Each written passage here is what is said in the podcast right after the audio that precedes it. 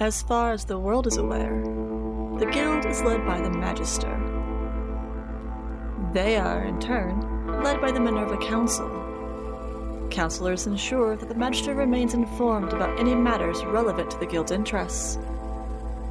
Unbeknownst to the rest of the world, including most members of the guild, the Minerva Council is the true power behind the organization.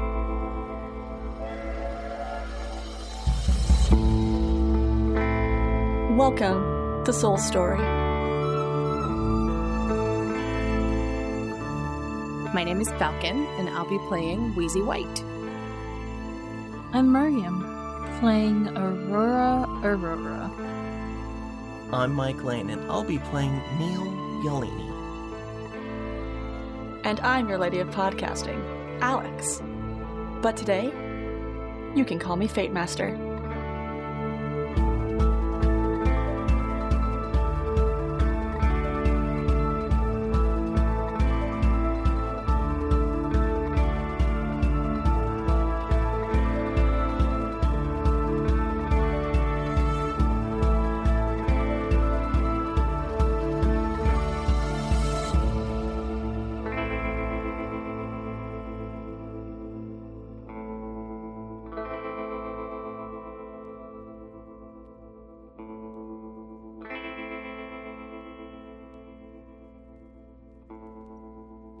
It is early morning. And we are back in Malifaux. But not Malifaux proper. We are now in the quarantine zone. If we were a camera, imagine, if you will, going through the middle of Powderburg, which is a town or a quadrant of the quarantine zone full of squat buildings, square, not much height, nothing really imaginative. And as you continue to push forward at this casual pace, we see a wrought iron fence and a gate that's already cracked open. And the moment you pass through, you're in a completely different neighborhood. You wouldn't believe that if you looked behind your back, it'd be such a stark difference. Now you are seeing neo Gothic mansions, surrounded with hedges, towering above into the skyline, the sunlight just starting to break apart the, the dark black of night into that nice deep blue, into just a little bit of yellow on the horizon. As the camera progresses, you see different kinds of people wandering about. There's some folks in, we'll say, armor, cloaks, hats, keeping a careful eye, making sure there's no trouble wandering about. Not too far off, however, we do see quiet trouble. We see folks in blood-stained lab coats and gloves and goggles and masks, pulling behind them bodies double their size, clearly dead, wrapped in tarps. As we continue to push through the town, we find an alleyway, and you hear the faint sound of guns being cleaned, being reloaded. Voices from above on a rooftop can be heard, although exactly what they're saying, hard to decipher. Mostly laughter at last night's shenanigans. And we continue this path until we find a house in particular. My best description at this time, I imagine it like the Addams family house. Tall, sprawling, maybe not as much yardage, not as much acres. Has a beautiful pillar porch, reaching maybe even taller than most of the other buildings in the area. Could I add a little something? Yeah, of course.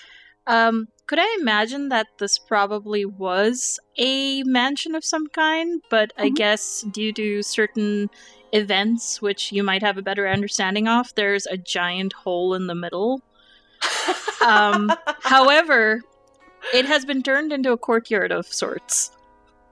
cool, wonderful. I like that. I like that a lot. I wonder what caused that giant hole. Only time will tell.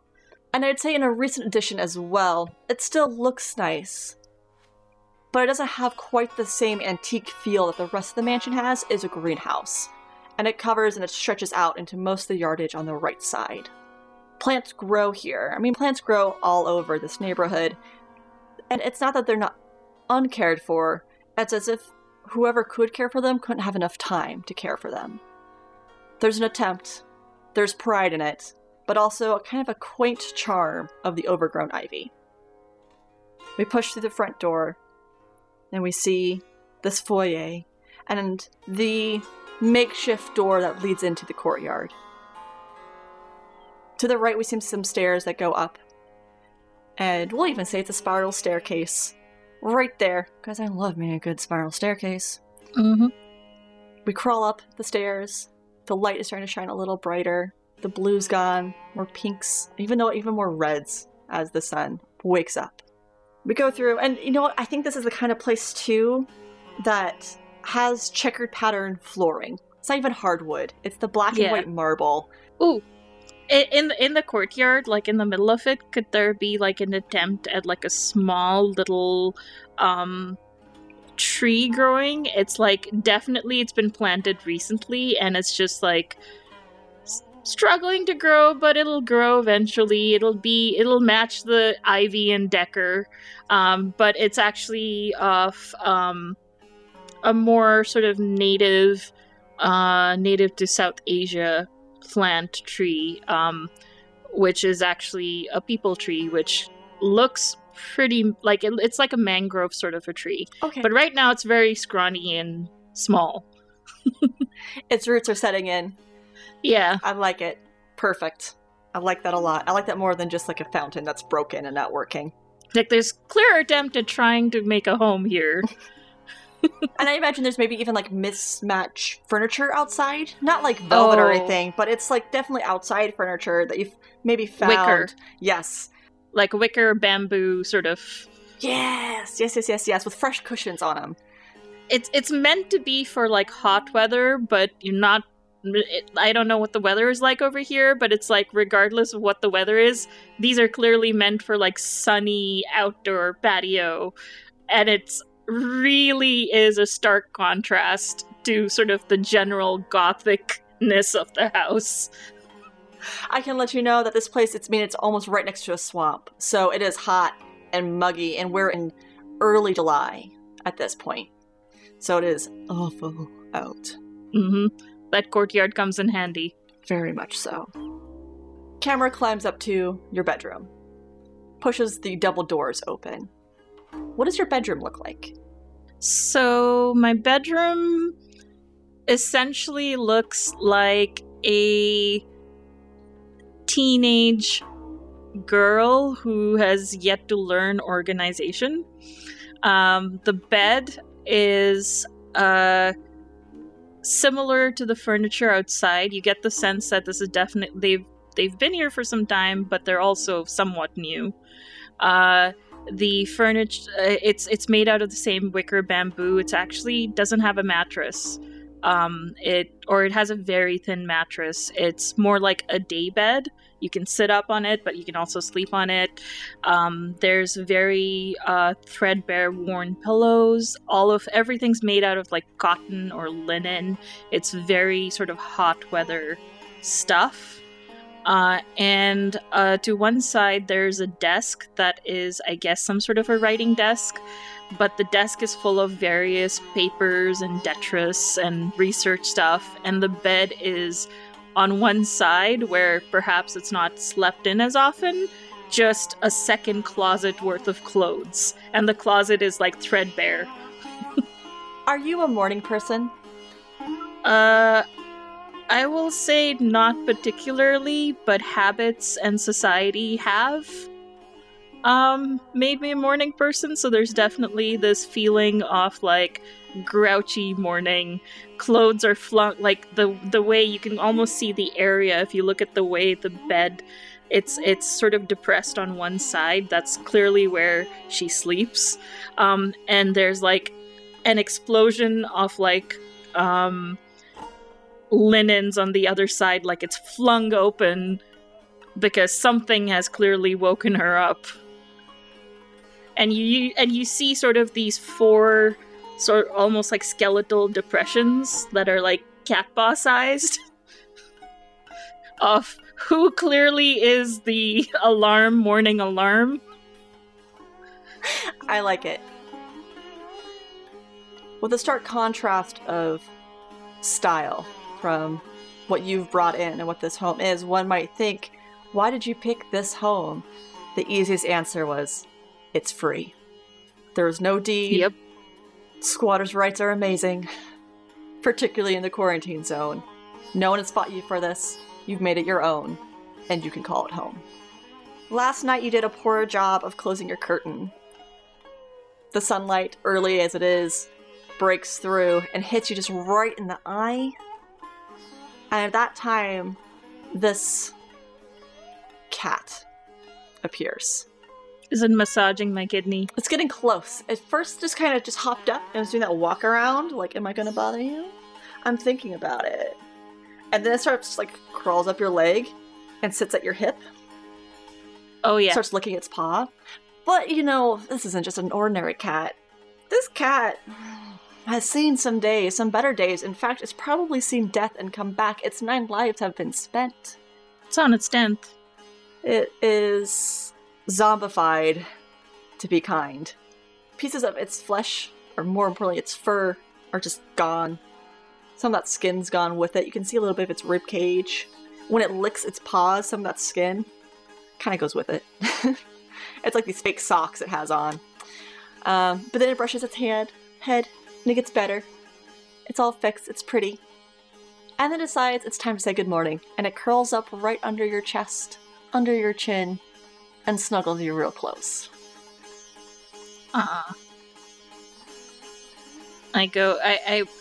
I think the morning uh, cat um, wakes me up, and I just sort of absentmindedly scratch it, sc- scritch it, whatever's left of its head, and I just sort of swear under my breath and say, "You know, even though you're half your weight, I can still feel all 13 pounds of you." Meow.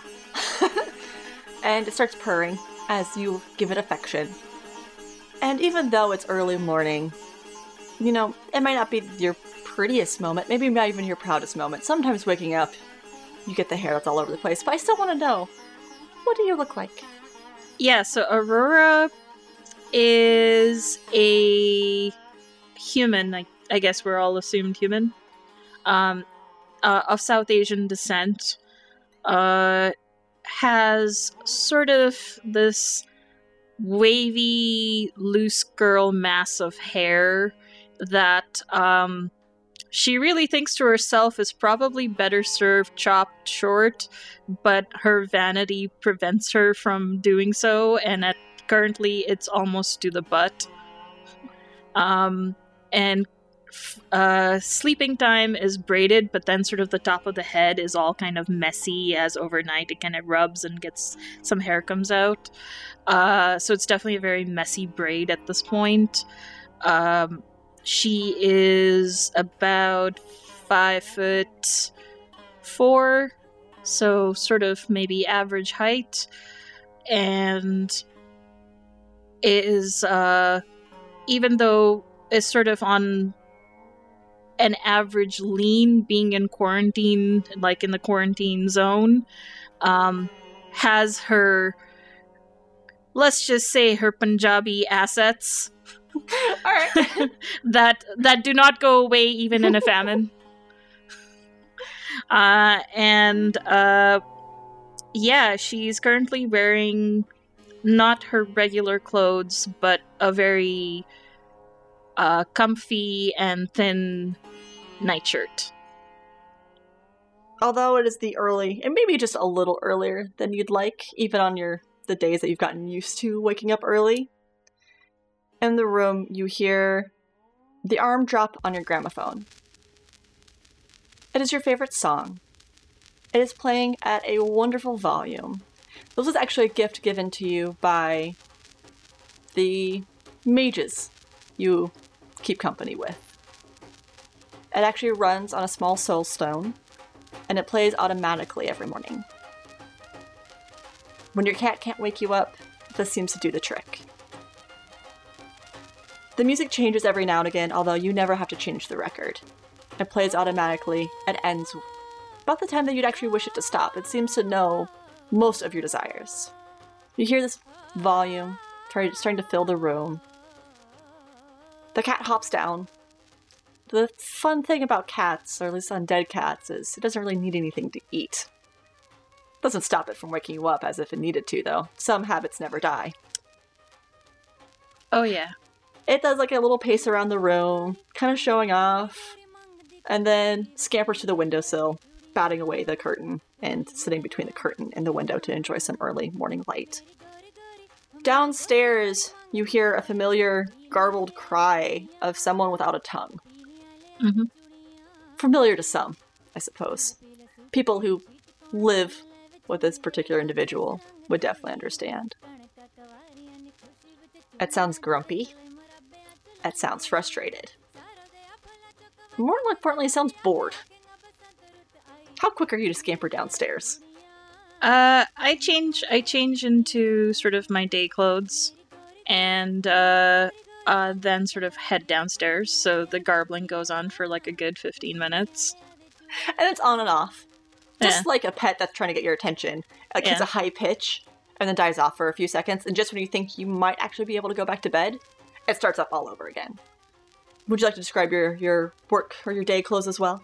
Uh, yeah, sure. So I'm wearing um what is known as a gharara, uh, which is something that is worn from uh, where my character comes from. And uh, it is essentially a tunic that is a little fitted and three fourths sleeves. It has a long veil that you can use to sort of wrap on top of your head and still have like wear like a scarf.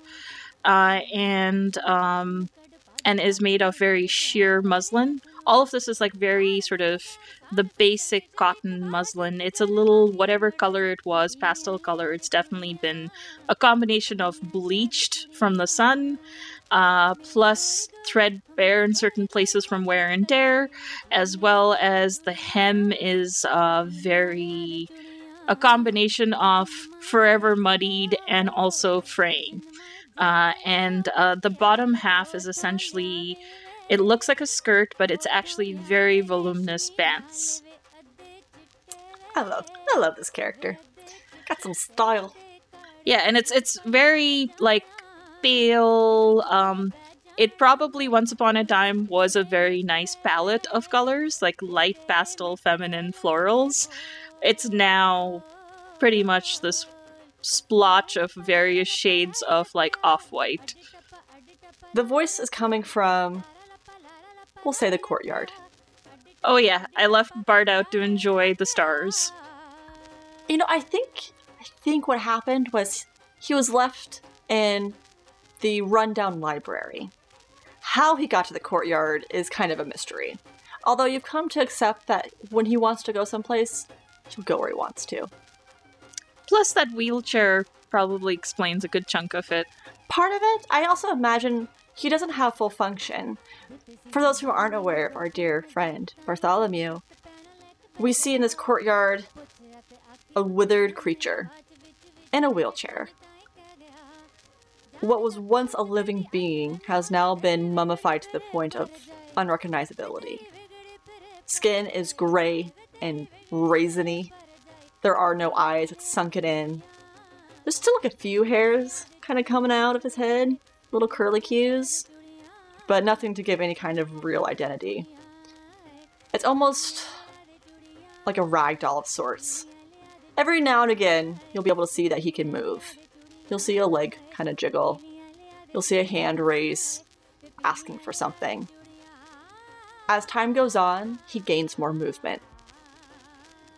But it seems like the more you stare at him, the less he moves. Ah, so like a weeping a weeping angel of sorts, but Of not as creepy. Well, not as fatal. Not as fatal. We don't know that.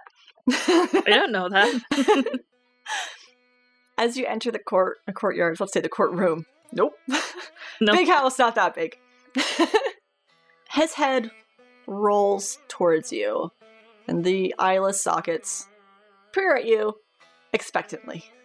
Okay. Uh so do you want me to read some more like cultural stuff or do you want me to read more magical stuff that I'm working on?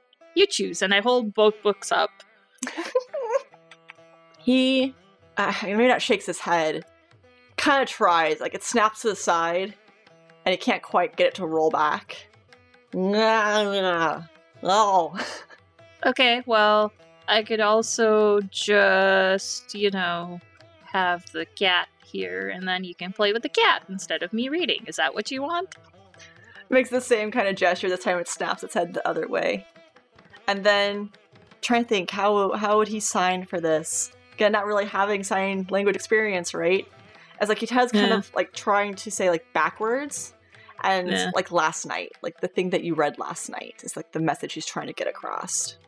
Yeah, um, I think after sort of a repeated of uh, repeated sort of emotion of sorts, since I'm still sort of we're still learning what our uh, shared language is of sorts. I say, okay, so you want me to read what I read you last night? Okay, uh, um, I'll just go get that then, and um, I grab a book that is sort of like children's tales um, but like South Asian tales, which are usually about birds that uh, trick old kings into doing stupid things.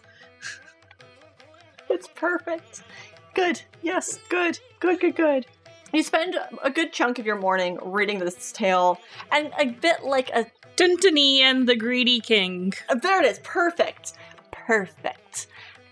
And just like a fussy child, he demands to be read two, three, four times. And then maybe he falls asleep.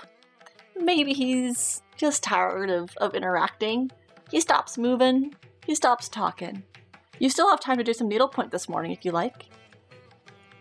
Oh yeah, um, I work on my current needlepoint, which is mostly sewing and repair of my other threadbare set of clothes.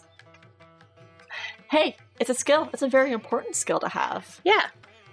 And um I've actually taken some cheesecloth that was there and I'm um adding some embroidery patterns on it to be a future veil. Hey, what's the? Do you have a pattern in mind?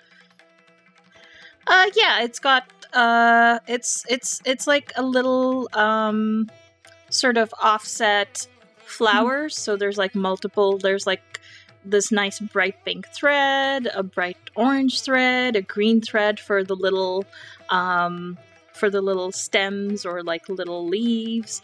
And it's just sort of like an offset where it's like alternating rows and sort of so it looks like oh words words are failing me but essentially it's it's a pattern that is repeatable and then hemming the sides in sort of like a colorful thread Just as you're getting ready to go out your front door before you attend your errands, a letter would poof into existence, and this little purple gaseous cloud.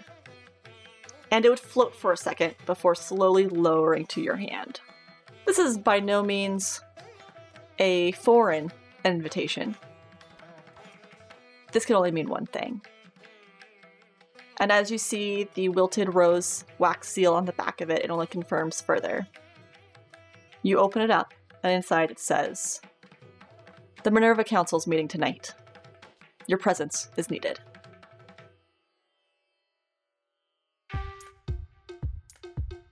As our morning comes to a close, it's been productive in its own way, but you knew, even yesterday, you had been putting it off. More importantly, the market would be fresh today. You know that you need to visit the butcher, and you know you need to get some groceries. you were you've already gotten dressed you've already kind of done your morning routine so leaving the barrows is really not too hard. You've done this before. This isn't your first week at this house. You know the streets. You know to avoid the sharpshooters. You know which avenues and alleys to to avoid to avoid conflicts with your fellow necromancers. And you even know the secret place to slide through the quarantine gate so you don't have to worry about the guild guard it's through the swamp What's the swamp?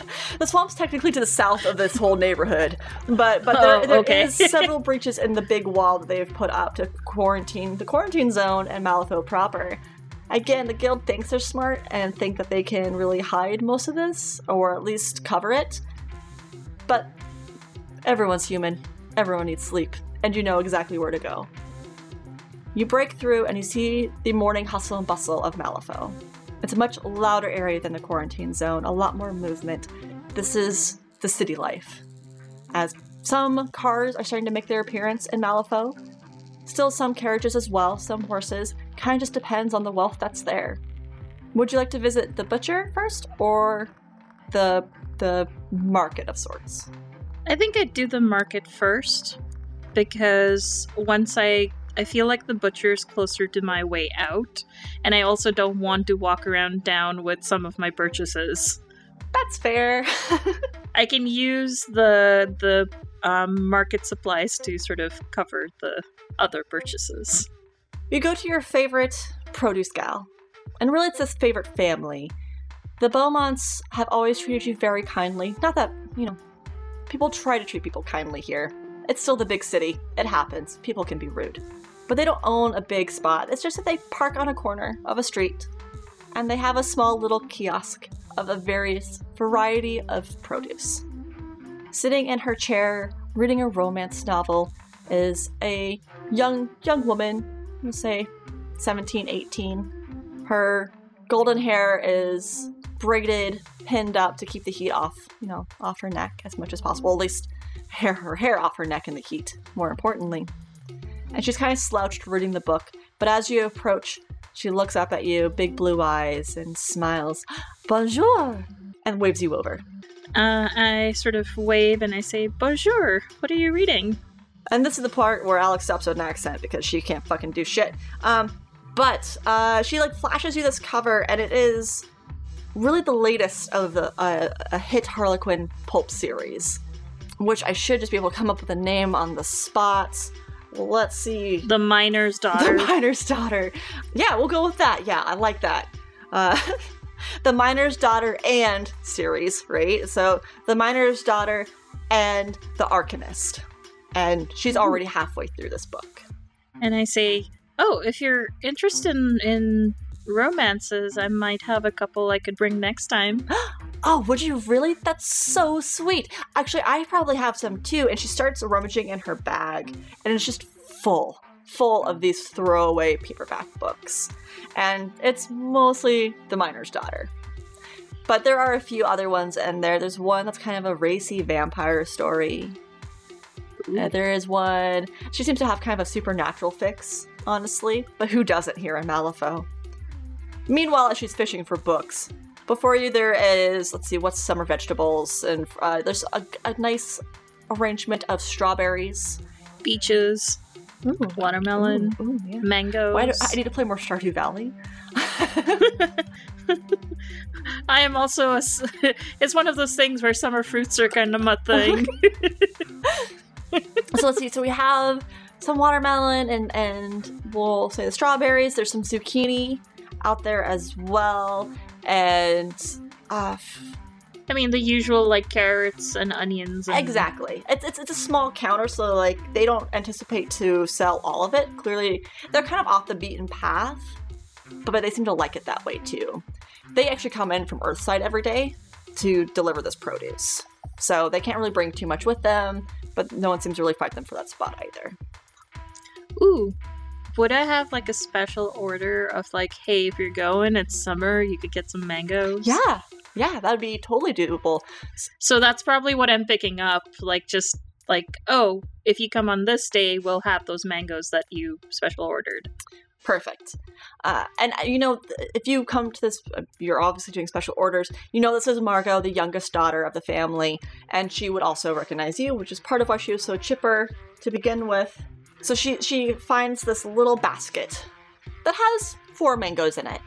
And what's nice is that they're not ripe yet. Like they're close. It'll be a day or two before they are, but it's so much better to get them when they're just not quite ripe than getting them when they're already squishy. And Oh, yeah. they have And in fact, I actually asked for a couple that are like completely unripe because they are actually great for cooking with as well. Nice. Now I want mango so bad. So it is a small bundle, and and I mean they do get it from Earthside. They don't grow them themselves. It was kind of this like they know a person that know a person, but you have a good enough rapport. And she puts it down, and she kind of starts looking for like a ledger or something. She, Did you pay for these beforehand, or Uh, I think I might have paid for half of it as like a deposit, and then when they show up, I pay the rest. Okay, well, let's just call it five scrip then.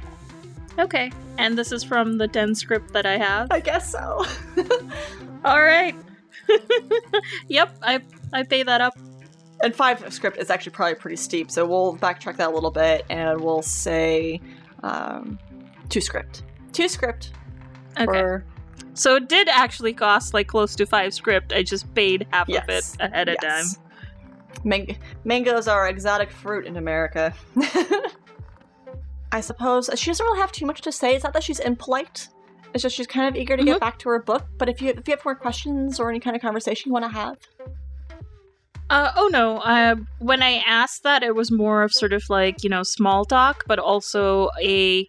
I have a, I have books that I brought with me, and I'm always very eager to share knowledge and like sort of cultural exchange sort of a thing. So I said, "Oh, well, um, do you like star-crossed lovers? Because that's all I have." do I? And like she puts her head, her chin and both her palms and like gives us just a dreamy sigh. Well, from this particular author, it's like really cool, but it's usually like rich boy, poor girl, they get together, but then the family has something against it, and the guy drinks himself to death. Oh. Well, so it's almost like Romeo and Juliet. Yeah, I'll gladly read it. Romeo and Juliet's my favorite. Yeah, Devdas is really cool, and it literally is a real I book. love it. um, and it's made into movies a hundred years later. Nice. That's how you know it's a good story. Yep. Uh, but yeah, I so the next time I, I promise uh Margot the next time I come I will bring those books. um, I keep wanting to say je ne sais pas because it's like the only thing in French I know, and it's I don't know. So that's um, not the appropriate response here. Um, Au revoir. au revoir. I wanted to say um, thank you. Fuck. Merci. Merci. There it is. Merci. Oh, roar, roar. I got like. Fuck. I'm so sorry. I got Ar- au revoir and Aurora mixed together. So I just like the Aurora sound came out. Um.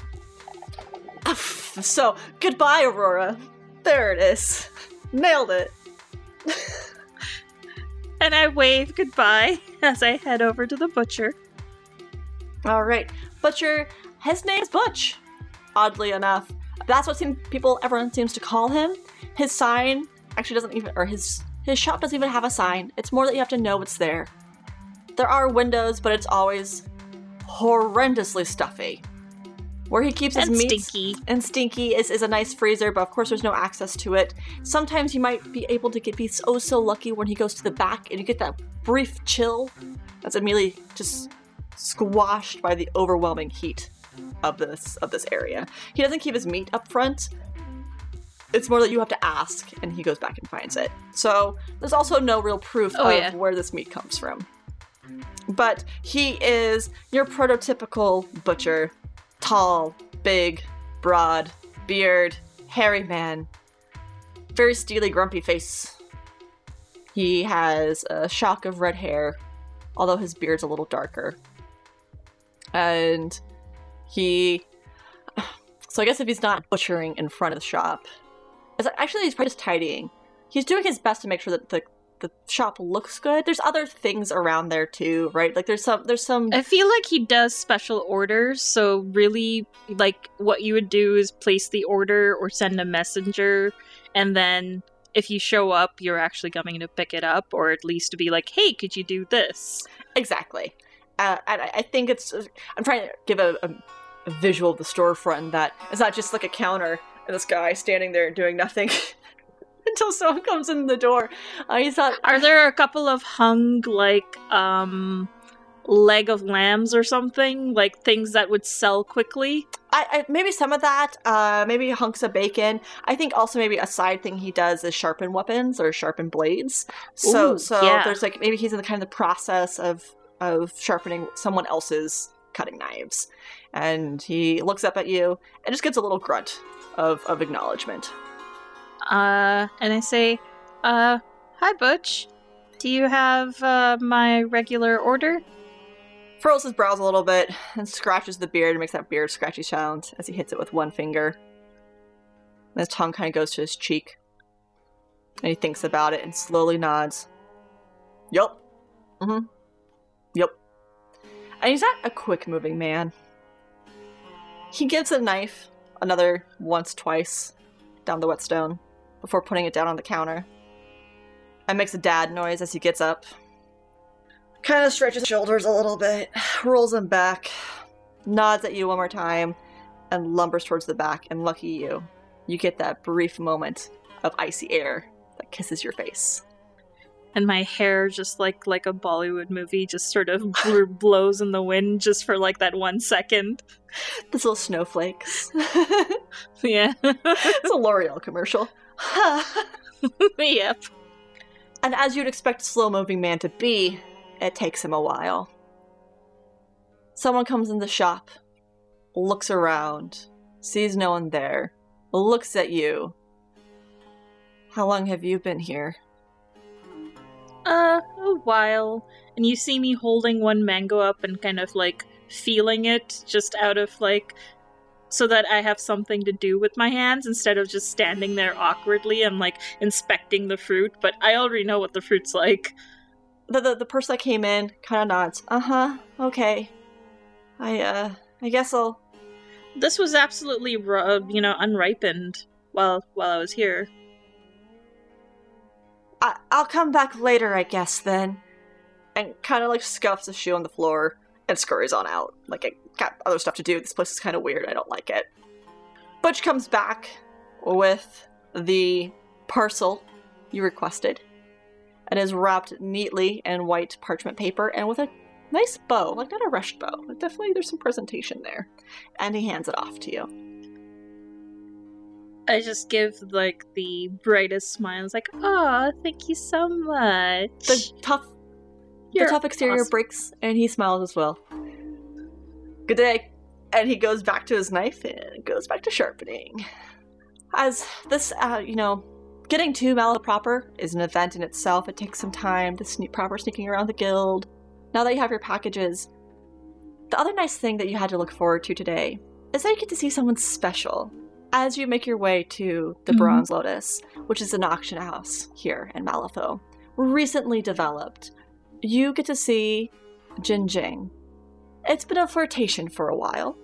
You went in when you first heard news of her opening the auction house because you heard that arts and antiques were going to be coming through on a fairly regular basis. And if anyone can track down some of those very special items that you require, it would be Jin Jing. It's still early afternoon. I mean, it, it's not kicking business, right? There isn't an auction happening currently. And actually, if anything, it's probably more similar to someone getting ready for a ball or an event. You see her there, and, you know, how tall are you again? You said 5'4? Yeah, about five four. about the same height as you. And her long dark hair is pinned up with a bronze lotus comb. And right now all you do all you can see is the back of her. And even so you can the the golden complexion of her skin, you just you can't help but admire it because even in the darkest of room it brings a little bit of sun. She seems to be more of a freewheeling kind of woman in these early times of 1900s and gosh, I hope I pronounce this correctly. She's wearing uh, a full length cheongsam, and it's a dark navy with these really copper, pretty flowers and birds detailed into it. She is giving instructions currently. She also has a very thick Mandarin accent that I will never ever attempt, ever.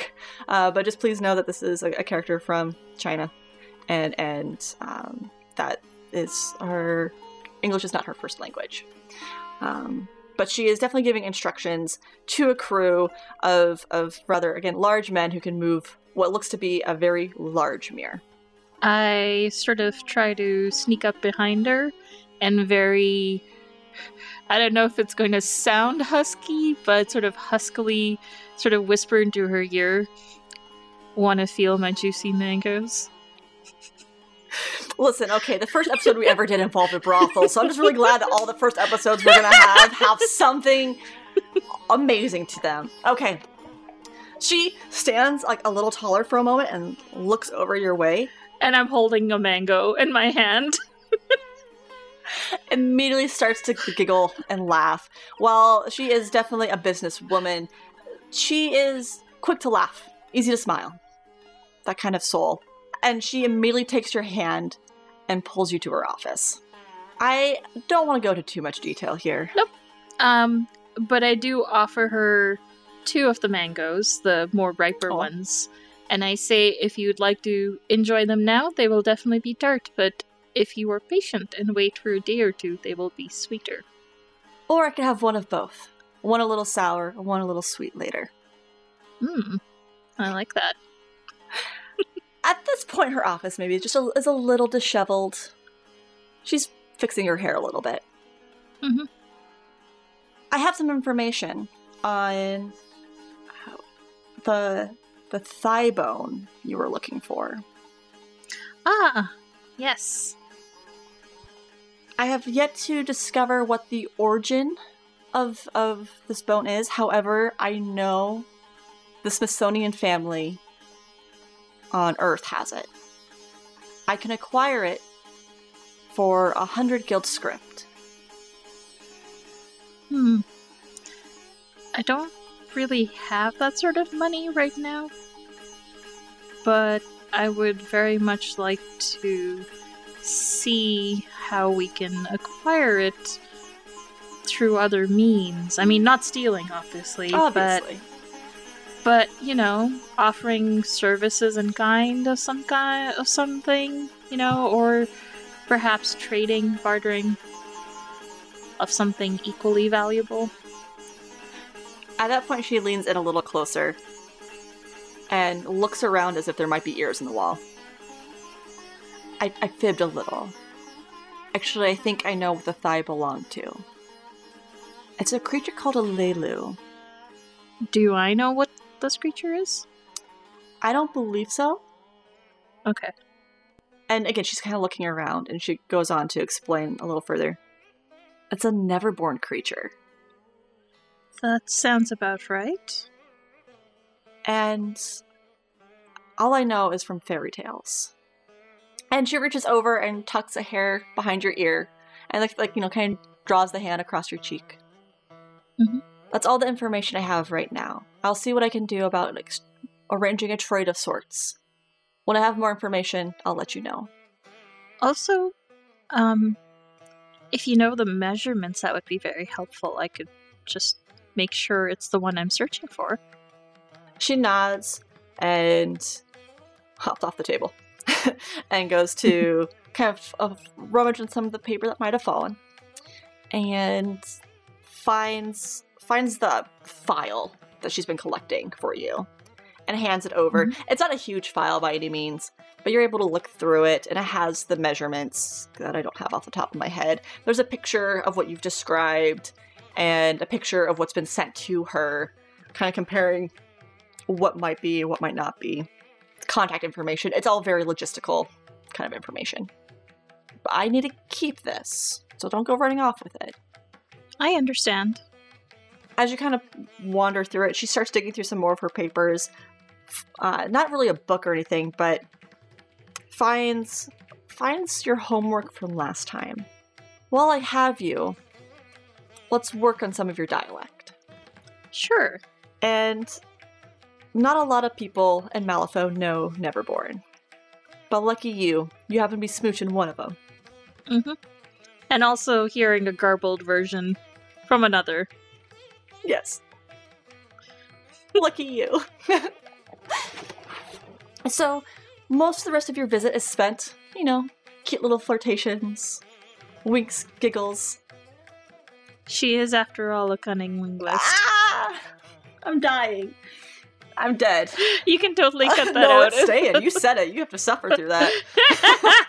that is your punishment. oh goodness. So so um as you say your farewells, this takes up most of your afternoon. As you're getting ready to leave, uh, Jin Jing closes her door, tending to other matters. You see one of the guys, kind of all too casually, has a thigh bone resting across his, his shoulder as if it were an axe. On it, you see a tag that says sold. I stare like I have this big what the fuck look on my face as I stare at Jin Jin Jen. And I say like and I say I, I don't even say I gesture to the person and point to her. And then point to me. And then do point again at that person. Well, the moment you left her office, she shut the door.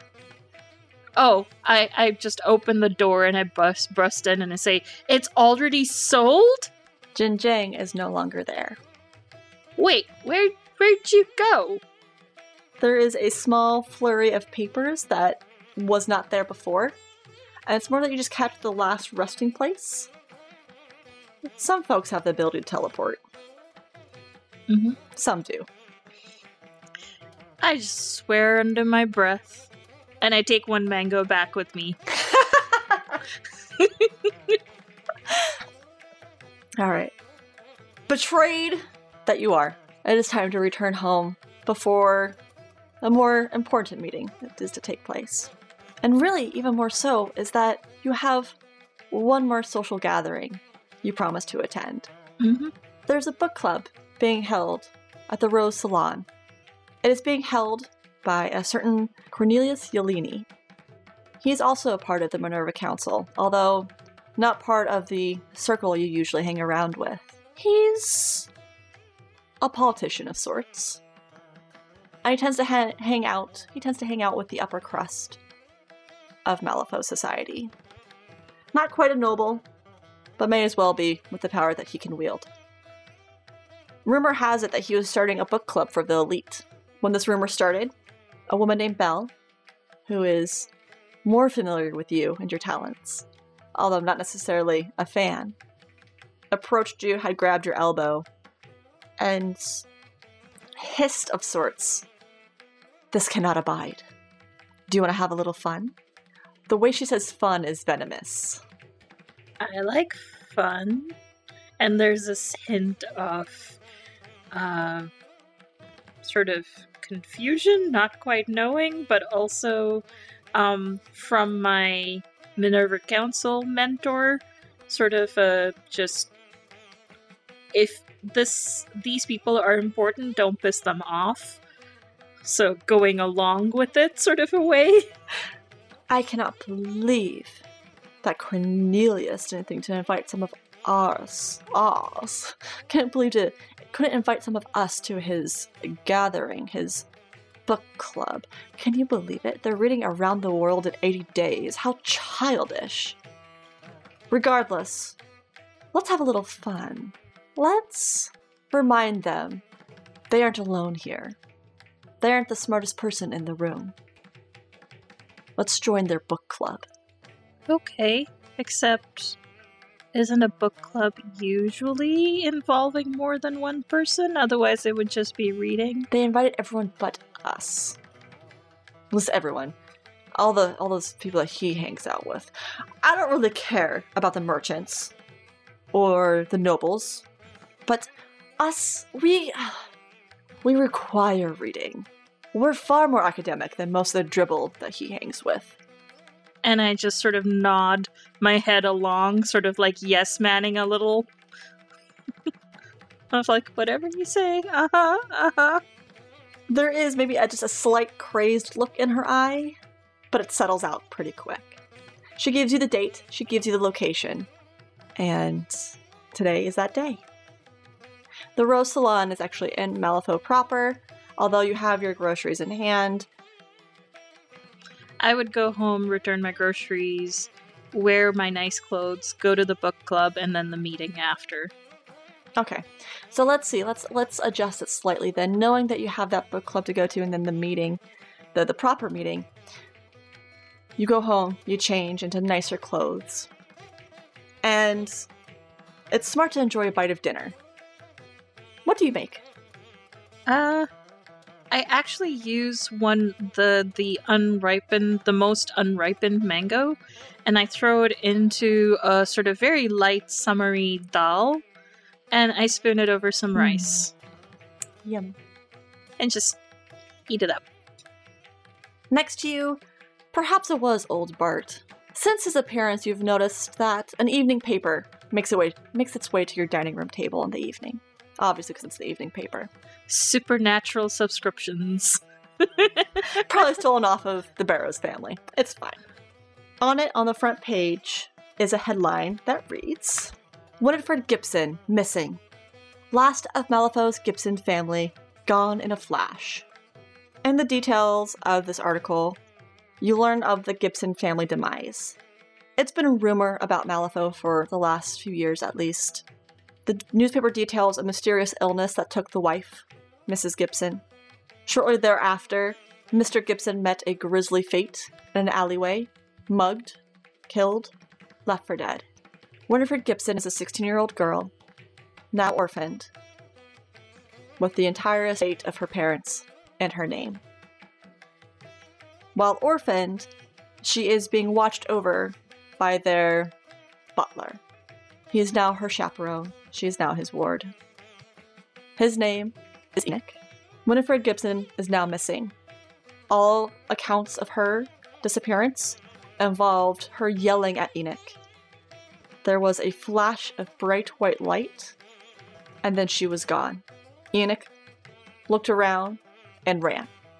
The newspaper reads, article reads Enoch is now a known arcanist and should be treated with caution. If someone spots him, and there's a picture in the newspaper, he is a posh looking man. He has a very stern looking face. He is presumed to have kidnapped Winifred for nefarious purposes. Although no ransom note has been declared, it is still a mystery as to why the Gibson family continues to see such travesty. I guess the butler did do it. I mutter to myself as I glance the paper and sort of leave it in a position where Bart can read it. So considerate. Like I find I find an old like um mus like music uh sheet holder um that was in the house probably in whatever conservatory was in this house and I just prop the paper up. So thoughtful. So considerate. Oh, sweet, sweet Aurora. It is time to attend your book club. You make your way, although at this point in time, the Barrows are starting to look a little bit more lively. Before, where it was quiet, you're actually hearing the crack shots of the sharpshooters, even though you know to avoid that street. Mercenaries are starting to go to town, go to work, as the curious mind has fledged, has fledged, has pushed their way into the quarantine zone. There is a resurrectionist and one brawling over a body left in the corner. Nearby, you hear a firework crack. It's still too early to see it, but you know the Barrows must be having some sort of event. You're able to once more sneak your way back into Malifaux proper, avoiding the attention of guild guards. You're able to get to the Rose Salon, and for for this uppity bar, essentially this lounge, it's fairly busy. They don't have AC by any means. It's just the place to be. If you have the money to afford it, that's where you go. On the stage is oh, and it's been a while since I've described the the rose. It is so gauche. Uh, it has these heavy, rich fabrics of, of burgundy and these floral rose, rose, floral rose patterns in the brocade, brocade of the fabric, and heavy curtains kind of isolate individual booths. The tables themselves are pretty dainty and can only fit really one or two people, almost bistro style chairs. Daniel's the bard. He is uh, sleeves rolled up, busy at work, and yet never seems to sweat. Always calm, always one with the bar. There are stairs that lead up to bedrooms, although they are few and far between, rarely used. Due to the infrequent use, it is easy to customize each room as needed. If it needs to be a bedroom, it can be a bedroom. If it needs to be a conference room, it can be a conference room. Belle is waiting by the stairs for you. This is a woman, and I'll give this description as this is our first episode of season two, so there might be people who do not know who Belle is. She is of Indian descent, and today she is wearing a very rich crimson in fashion gown. Has the bustle, has thick striping on it, has black detailing of lace. Her hair is coiffed perfectly, not a hair out of place even in the summer heat. And on the bridge of her nose rests half moon glasses. She stands as if there's a ruler running down her back, or perhaps something else propping her up elsewhere. She has this otherworldly beauty to her that would be eye catching, awe stopping, except it's more like mud thrown on a diamond. There is just something about her that's hard to admire the beauty that she so carefully grooms. She constantly, she, once she makes eye contact with you, there is a cool glare. And sometimes just a chill goes down your spine. She's not the friendly sort. She's currently reading a book. She is also reading the latest romance novel, The Miner's Daughter and the Arcanist. She is much further than Margot was. She has yet to spot you, but she's clearly waiting for you by the stairs. I walk up and I say, Oh, this is getting quite popular. And her cool green gaze meets yours and seems to like debate of whether or not she actually wants to speak to you, even though she invited you to this thing. And there's that moment of, oh, do I regret this? It's like, wait, are we friends? no one really knows with her. She closes the book in one hand and holds it close to her chest and looks you up and down, judging silently. Especially since I'm where I'm I kind of have the I would only use this term for this to really set the scene. I am very like have that fresh off the boat look versus her coming from I'm assuming same part of the world but much more assimilated in Malifaux. It seems to like take a breath to calm down. And you notice like she even gives the room a, a, a look around, clearly uncomfortable with the amount of people. And just shoulders relax, and she forces a smile. It's tight, but it's there. I'm glad I'm not doing this alone. I'm glad that you're glad. And I still have this sort of I'm not sure what it's one of those is like you know if there's like a video game sort of thing is this the correct response i should be making or will she turn on me? Sort and of. she reads so much into that. She like that smile slowly fades and a brow arches. Don't don't.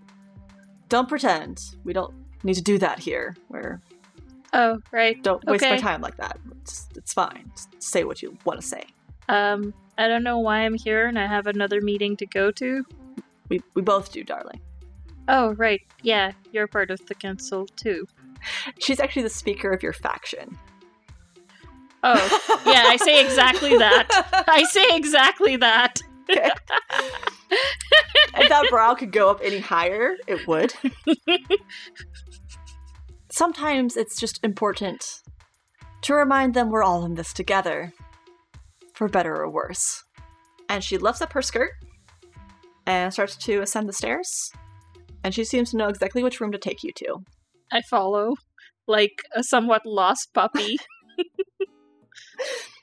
Opens the door, and it's a small gathering. Like the way she made it sound, like that there's gonna be a ton of people here.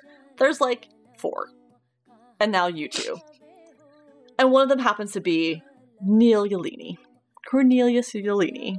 I'm not sure how how close you and Neil are in the sense of that. Uh, and they're still enjoying cocktail hour. There's a little plate of cheese. There's some wine being drank. She adjusts her half moon glasses and stands up straight as she peers across the room, not taking a moment to look over her shoulder to see if Aurora's behind her or not.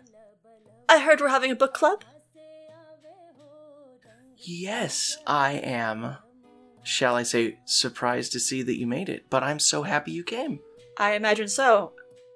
Oh no, no, I was just I was to add to atmosphere, I'm just sort of like visual cue of like, um, I am just gonna skulk here in the corner. A little shy finger wave. Yeah. Oh, and who's this that you brought? Belle kind of quirks her head a little bit, surprised that you don't know someone else in the Minerva Council, but turns to introduce. Uh, this is Aurora Aurora. She is one of us. Uh, hi. Um, thank you for inviting me to this club. Yeah, I'm so glad you can make it. This politeness seems to fluster her slightly in the sense of, we didn't get an invitation. And, like, wondering if maybe it just got lost in the mail. So she's gonna take a moment to consider the options. And, Aurora realizes that, oh, wait, I didn't get an invitation. I basically um, crashed the party, but that was the first thing that came out of my mouth because that's what polite people do. It's like almost like a reflex. And she heads over and just plops herself in the first available seat and proceeds to very gingerly nibble on food, hoping that's enough to kind of like basically wallflower attitude of just like, I'm just gonna stay here and let Belle do her thing. Well, under her arm is a copy of Around the World in 80 Days. Hers is well loved. There are bookmarks in it. She would never dare to dog ear her books. But it definitely seems to have been read a few times over at this point. And she looks around and sees that people are drinking and eating food, and her having no patience for small talk. Well, then, are we going to discuss this? And there's a small mingling in the crowd of like, oh, we were supposed to read it? And, and, and Azada is at that point kind of waves her over. It's like, come here. We're the only ones that read it. Seeing that uh, Aurora is taken to her own by skulking, and Neil, being a great host, is already seeming to to navigate the troubled waters that she does so desperately tried to stir. She kind of gives a huff and rearranges her appearance once more and goes to talk about the book. So, what book were we supposed to read? Oh, um, that is a very good question. I selected the book Around the World in 80 Days. Have you read it before or heard of it? I might have. I've I've skimmed the the the little like summary in on on the inside. The foreword? Yes, that. That. That's that's the word I was looking for. Thank you. Uh yeah, it it sounds really interesting. Um 80 days. Probably don't get to see much of the world if all you're trying to do is travel. That's not very fun if you're going to go through all the trouble of visiting around the world. Why try to do it in 80 days and not actually see the world? Well, see, that's actually a very good question as well. As, uh, well, some of us might know, um, the main character was given a bet. And so, in order to collect on the bet, he had to actually make it around the world in 80 days. Oh. So you go through all the stress of traveling and try to do it just to win a bet? But he won more than a bet. He found his wife, he found just a love of life in general, the the journey, the transformation that it was for him. I mean, really, you should read this book. Oh, yeah. Um definitely. Especially if he found his wife. Uh, I mean, that must have made his parents very happy. I guess. You know, if if I if I tried to go explore the world, my mom would basically be like, "Why? What are you gonna do? After all, you're just gonna go get married." And it's like, "Yeah, well, that's what I'm gonna I'm gonna get married." And I start going on about marriage and and parents' expectations for a good while until your eyes glaze over. I'm curious now. Where uh, where are Aurora's parents? How is how old is Aurora? Aurora's probably early 20s. So, um, yeah, that that is a bit of a mystery. Where where is where is Aurora's parents? The the rest of the book club goes swimmingly. Is there anything you want to accomplish in this book club? Yes, I wanted to insult Belle. oh god, okay. Because there was that there was a tension there, and so I have to I have to do it, and I think I have a good in in. As the book club proceeds, I mean, you didn't really have a timestamp on this besides the fact that everyone in this room has a meeting to go to later tonight. That, although that was more of a surprise than really planned, doesn't matter. For the most part, the conversation is starting to dwindle. People are considering leaving, although Belle is still sitting there talking to her newfound friend about this book, seeming to talk in detail about the symbolism of something in chapter 3. So, uh, Belle, uh, you know, I was just curious, how much time do you have left on that loan? And I gesture towards the book. Kind of wiggles her glasses. Excuse me? Well, it's clearly a library book, right? So I was just wondering where you got the the loaned book. It's it's my copy. I own this. This is mine. Oh, well, why does it look so worn? Back stiffens a bit at this, as a finger trails across, you know, the, the front bang to tuck behind her ear. Well, Neil, if you ever took the time to read anything, more than a passing glance, perhaps your own books would look like this. Okay. Uh, I actually read the book, so, uh, yeah. Thanks for coming? Next time, I highly suggest you just invite me along. That way, I don't have to make a scene. Well, I apologize. I I believe I did have one sent to the mages. I don't know where it ended up though. A mystery for the ages. Well, next time, I suppose I will extend a personal invitation to Which is how it should have been. I'm not sure where the rest of the mages fall, except for waves vaguely at Aurora. she came along. the one with the parents, yes. I believe we all have parents. That doesn't distinguish her by far. Yes. I just feel like she has more than the rest of us. Parents? Uh, just more parent issues. I don't think she really has anything to say about that. And kind of turns a shoulder to you, like, are we. We're done, right? I can go back to talking to someone interesting. Thanks. It blew back so bad. Aurora, I know you, you, you spend most of this quiet. Is there anything you would like to accomplish in this time? Mm, I think overall, because I got dragged for this, probably knowing people, but that doesn't have to be something that is kind of like a scene. Alright, you kind of mingle politely. Maybe not necessarily fitting in with this crowd. They are politicians, lawyers, legal folk. I tried to talk about Indian, um, like literature and and especially Bengali literature, and so their eyes start to glaze over. Unlike um, Cassidy, when I was talking about sort of like star-crossed lovers and tragedy. So I just keep stuffing my face with cheese, basically.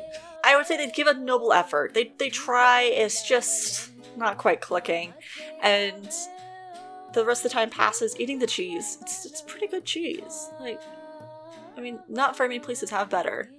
Plus, you didn't have to pay for it, which in my book is always a plus. Free food's always good. Like, here's the thing about Aurora Aurora will practically do anything for free food. As it winds down, Sydney leaves first, Theodore shortly thereafter, and almost like just in the middle of the conversation, Belle stands up and looks around. Not even so much looking at the both of you, just up and leaves, like as if hearing a whistle, hearing a call, hearing something. Stands up, grabs her skirts, and whisks on out. It is a very weird display, even for Belle. It's kind of hard to put your thumb on as to why anyone would do act like that, but I quickly survey the room to see if anyone else just noticed this abrupt departure. I sort of am in the middle, mid, mid chew, and I was like, I think um this is my cue to leave. Um, this was a good book club. Okay, thanks, bye. And I follow, but I imagine she's already left, and I come back and I say, So I guess I will leave now so I can arrive at my next meeting on time. Well, it was nice knowing y'all. Bye. Point of interest, sorry, real quick. Point of interest is when you followed her, it was like you were able to see her walk down the hall and just almost evaporate. That figure itself just kind of faded into mist and disappeared. Not quite like a ghost, it just is mages. Teleport sort of a thing. Exactly. Not creepy, just magic. Yeah, and I figured that's what it is, but that puts me in as odd. Well, I came with her, and um, I was she was supposed to get me a ride there. I was supposed to go with her. I was just adding exposition for the sake of the audience. Don't mind Oh me. yeah, yeah. Oh yeah, yeah, yeah. No, no, no. Uh, Aurora, right? Yeah. You're part of the council as well. Um, I'm also headed there. Do you want to catch a ride with me? Uh, that that would be lovely. Thank you. Uh, it certainly beats uh, walking there. Not that I might, not that I don't mind walking. I can certainly walk. Uh, um, yeah. I mean, I have all this food in me. It would probably give me the energy to walk all the way. But um, I don't know at this time of night and this and that. And you know what? Sorry. Yep. Yeah. Thank you. That would be lovely. Yeah, no problem. I just, it looked like you, the person you arrived with just kind of up and went. Yeah, Bill does that a lot. Mm, If I'm honest, she's really scary. I see the resemblance. Neil, you know that Percival will be there with the car, waiting for you to take you to this meeting. So you two are both able to, once the, the book club has officially wrapped up, get scooped into the seat, or get scooped into this car. Where do you guys sit? Does anyone sit in the front? Are you both in the back? I imagine it's a four seater, because those existed. I would have opened the door for her to the back. I would go wherever the door is open to. Uh, it may be one of my first few rides in a car. So I just follow directions as indicated. And thank Neil and go sit in. And if Neil's following, then I would scooch. I would walk around to the other side after shutting the door. Then I don't scooch. I like the scooch that goes back and forth, thinking, oh wait, oh no, and scooch back. Okay, I scooch back in the opposite direction then. Well, Aurora, don't think me so posh. This is uh, perk of the job, not obviously my car. Oh, well, it's a very nice perk. Uh, my perk is that I get to have privacy to myself and decorate my house as I will, and I get to have old Bart for company. Isn't that normal? I mean, except for that last bit. Well, old Bart has trouble, so, um, has trouble talking really, um, although I'm getting to learn his signs, so, you know, we're, we're having our little sign language while we're talking, and I kind of understand most of what he's saying. You know, he doesn't really have a jaw anymore. And then there's Kitty. Kitty, Kitty, sweet. Kitty, Kitty keeps Bart, old Bart calm. Well, that's good. I say, nodding confused. in a house that's basically blown up in the center. But I describe it like it's a it's on purpose. It's like a courtyard that's currently being turned into one. Just imagine Neil's thinking like these manicured gardens. She talks about just walking out and being to this courtyard, and I'm just like, wow, that sounds really nice. You know, we should do the book club over there sometime. I don't know, maybe that's an idea. Yeah, that would be good, except it's kind of not it's out of the city. It's closer Oh well, I don't want to impose. It was just, you know, it sounds so very nice. No, I'd, I'd love to have visitors. Just, um, I just know people in general maybe have a little issue with, um, it being in resurrectionist territory. That would be a huge red flag for Neo. That means she is living in that means she is living in the quarantine zone, which is not a fun place to be. Not a lot of pretty houses. I mean, it used to be pretty houses, now mostly run down. Yeah, it's like, well, you know, it's, it's it's especially if you want to have it in the evenings, it gets a little harder. Plus, old Bart sometimes gets easily spooked. See what I did there? well, no, because he's a spook. So we're gonna fade the conversation there as Aurora continues to share bundles of information with Neil. She lives with an old spy and a cat. This is very strange. Driving into the night, you find yourself delving into the housing neighborhood of Malifaux. There is a particular lack of hills in this area, except for one. It happens to be man made, and although it doesn't tower, it is sufficient in helping the mansion atop of it loom over the other homes. This home doesn't belong to anyone in particular. In fact, no one really inhabits it on the regular, and no one knows who holds the deed. Every now and again, you might see people live there, but never for long. It's almost like it serves as a transition house for the wealthy as they wait for the new Malifaux home to be furnished. The lack of inhabitants makes the building the perfect place for the Minerva Council to call home. Unlike the others in the neighborhood, this building displays a neoclassical architecture, almost what you'd expect a Grecian temple to look like. Four white columns stand strong, holding up the small roof above the double set door. It isn't made entirely of stone, but its angular nature and defined arches make it stand out that much more amongst the Victorian styles surrounding it. Your right ascends the gravel driveway that curves up and back down the yard. Such logistics create the perfect drop off point for guests and the perfect exit point for traffic. The rocks crunch beneath your feet as you step out on the manicured footpath leading you to the doors ahead.